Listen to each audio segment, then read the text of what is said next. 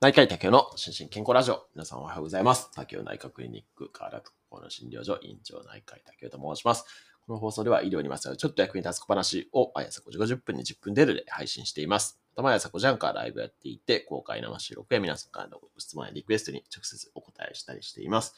アフタートークも人気です。ぜひご参加ください。ということで、毎週日曜日はですね、医師国家試験にチャレンジの日ですけれども、えっ、と、今日はですね、医療面接問診ですね。これを扱いたいと思います。ちょっとね、医療面接ってあんまり聞き馴染みのない言葉かなと思うんですけど、問診だったらわかりますよね。で、まあ、私以前の放送では何回か、あの、問診シリーズっていうので取り上げたのがね、 Voicy、Voicy かな？スタエフかな？ちょっとどっちか忘れましたけれども、で、あると思うんですけども、それぐらいね、問診ってすごい大事で、まあ、僕自身もかなり問診にこだわりを持ってやっているっていう、そんな感じなんですね。で、特に、まあ、問診の、こう、あの、効能というか、問診から得られるものってすごいあって、まあ一つはですね、その、当然ですけど、病気の診断ですね。まあ問診と身体診察ですね。体の診察で8割ぐらいがね、診断できるっていうふうに言われているぐらい、まあ問診から得られる情報から、まあ診断に行き着くっていうことはね、まあ、非常に多くあります。うん、っていうのが一つと、あともう一つは、やっぱり問診することで、こう、患者さんとの信頼関係です。まあ、ちょっと今日の選択肢にも入ってますけども、あの、その治療関係の構築のために、こう、問診のコミュニケーションスキルを使っていったりすることもね、しばしばあるので、まあ、その辺を、こう、まあ、背景、今日知っていただけたらいいかなというふうに思って問題を取り上げます。はい。ということで、えっと、今回取り上げる問題は、またこれ第116回の医師国家試験去年の医師国家試験の、えっ、と、いい問題だったかな？の問い23っていうのから取り上げますけども、えー問題です。えっ、と、医療面接ですね。まあ、問診について誤っているのはどれかですね。今回誤っているものですからね、気をつけてください。はい。えーということで、問題文非常にシンプルなんですけども、A、非言語的コミュニケーションは医療情報の収集に必要である。B、感情面に対応した応答は信頼関係の構築のために必要である。C、システムレビューを行うと家族歴についての情報が充実する。D、で、解釈モデルを把握して対応することによって患者満足度は高まる。E、患者教育が十分に行われると治療へのコンプライアンスが高まる。ということで、いかがでしょうか？ちょっとね、あんまり聞き馴染みがない言葉が出てきてると思うんですよね。だから、これでちょっと答えにくいんじゃないかなと思いますけれども、皆さんいかがでしょうかちょっと答えてみてください。はい。えーっと、今日はね、ちょっと難問かもしれないですね。はい。やっぱり今日は難しいですかね、これはね。意外と症例とかの方が。あ、今日は割れてますね。そうそうそう。やっぱり難しいですね。このシステムレビューとか解釈モデルとか、まあ、コンプライアンスは聞いたことある。まあでもコンプライアンスってちょっとね、そのビジネス的な企業のコンプライアンスと意味合いが違いますからね。はい。っていう感じで、えーっと、どうでしょうか。あ、続々と来てますね。えーっと、割れてますね。D、D、D、C、C、A、C、C、B。あ、いい感じで割れましたね。E 以外は全部出てるんじゃないですかね。そうですね。はい。はい。じゃあ、これはですね、これは、正解、これ誤ってるものを選んでますよね、皆さんね。はい。正解は、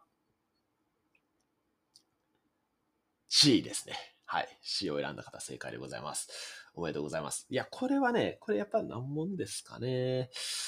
うん、はい、と思います。で、まあちょっとね、用語がわからないと答えにくいかったかもしれません。まあちょっと順番に A から解説していくと、A は非言語的コミュニケーションは医療情報の収集に必要であるっていうことで、まあこれはそうですね。まあ当然言語的なコミュニケーション、まあ要は言葉を通じたコミュニケーションも重要なんですけども、非言語的、まあその言葉によらないコミュニケーションっていうのも、まあ医療情報の収集に必要である。まあこれ当然そうですね。まあこれはまるでいいかなと思います。はい。あまるというか、あだから、はい。まあ、あの、不正解ってことですね。はい。で、えー B ですね。B、感情面に対応した応答は信頼関係の構築のために必要である。まあ、これも、まあ、なんていうか、まあ、常識的に考えてすればそうだよねっていう感じですよね。はい。なので、まあ、これも丸でいいかなと思います。で、えっ、と、意外と多かった D ですね。D。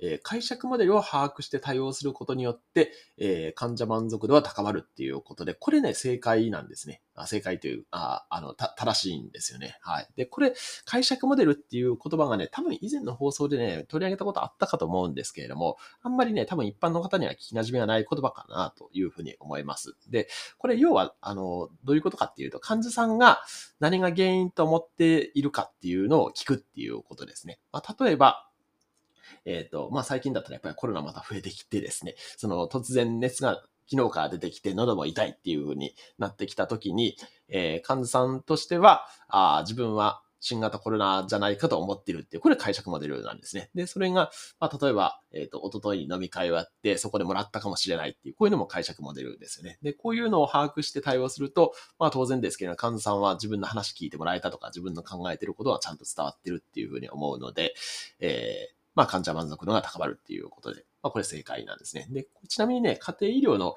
方法でこう書き換えの技法っていうのがあって、えー感情、期待、か、解釈、影響かな。はい。ここの4つを考えながら診療しましょうっていうのもあって、その中にもね、この解釈っていうのが入ってきたりするんですね。まあ、要は患者さんがどういうことを考えてるかっていうのを、まあ、考えながら診療しましょうねっていう、そんな感じのものが解釈モデルっていうやつですね。はい。だからこれ D は正解っていうことになります。正解というか正しいですね。はい。で、E ですね。E は、えーっと、患者教育が十分に行われると治療へのコンプライアンスが高まる。まあ、これ、どなたもね、選ばなかったですけど、これも正しいですよね。あの、まあ、患者教育が十分に行われてる部分はいいと思うんですけれども、コンプライアンスって、まあ、コンプライアンスってね、最近あんまり言わないんですけども、あの、まあ、要は治療への、こう、遵守率みたいな、そんな感じですよね。で、まあ、最近、特に、あの、内服に関しては、まあ、コンプライアンスっていうのは、内服のコンプライアンスって以前は言ってたんですけれども、あんまり最近言わなくなってきていて、むしろ、あの、アドヒアランスっていう風な、あの、治療同盟みたいな感じで、アロヒアランスっていう風に言うことが多くなってますけれども、まあ、ここではコンプライアンスっていう風に言われてますね。まあでも、まあこれ正しいかなと思います。はい。ということで、で、誤っているものはこの C なんですけれども、C もね、これ C はね、これ結構ね、学生さんでも難しいんじゃないかなと思います。で、多分、その後半のね、家族歴についての情報が充実するっていう部分はね、多分わかると思うんですね。まあ家族歴って、まあ要は、あの、例えばご両親に、あ、ご両親っていうか、あの、父親が胃がんですとかですね、えー母親が、なんか、えっ、と、乳がんになってますとかですね。そういうのを家族歴っていうふうに言うんですけれども、あとは糖尿病ありますとかですね。はい。なんですけれども、このシステムレビューっていう、この単語がわかるかどうかだけ、これはね、多分問われてるんだろうと思うんですね。で、これどういうことかというと、あの、システムレビューってね、似たような単語で、あの、臨床研究の中のシステマティックレビューみたいなのを思われた方ももしかしたらいるかもしれないですけど、それ全然違うもので、あの、システムレビューってレビューオブシステムズとも言うんですけれども、これ、問診ですね。その言葉で、えっ、と、頭の上から足の先までのを追加情報を聞いていくっていうものなんですね。で、これ、あの、まあ、私が初期研修やった病院でも、もう必ず全員の患者さんにこのシステマ、あ、システマティックレビューしてない。あの、レビューオブシステムズ、ROS って略しますけれども、をやるようにっていうふうに教育されたんですけれども、まあ、要は、えっ、と、例えば、まあ、さっきみたいに発熱の患者さん来るじゃないですか。なんですけど、熱で来ましただけではですね、何の情報もないんですよね。あ、情報もないっていうか、その熱だけでは、あの、考えられる病気とかってもうむちゃくちゃいっぱいあるんで、そこから病気をね、絞っていかないといけないっていう。で、そのために、えー例えば、喉は痛いですか？とかですね、咳はありますか？とかですね、お腹痛いですか？下痢しましたか？おしっこするとき痛くないですか？おしっこの色変じゃないですか？とか、節々痛くないですか？とか、まあ、いろんなこと聞いていきますよね。で、これをシステムレビューっていうふうに言うんですね。で、これを頭の先から足の先まで、えーこれね、項目にするともう本当に200ぐらいあるんですけども、そういうのをやっていくっていうのが、まあ、特にあの結構ね、教育をしっかりしている病院ではやったりしています。なので、まあ、これをすると、まあ、要は、えっ、と、家族歴ではなくて、その病歴の保管ですね。その、お患者さんの、えっと、原病歴っていうふうに言いますけれども、それの保管で、えーシステムレビューですね、レビューオブシステムズを行うっていうことになっております。なので、えっ、と、C が誤りっていう、そんな感じです。ということで、まあ、ちょっと今回はね、難しかったかなと思いますけども、でも、まあそういう背景のもとにね、こう医療面接、問診がされているんだっていうことを知っていただくとですね、ちょっと、まあ病院受診された時の背景分かって面白いんじゃないかなと思って今日は取り上げさせていただきました。はい。何かの参考になれば幸いです。では、今日も幸せな一日でありますように、お相手は内科医の竹でした。興味津々。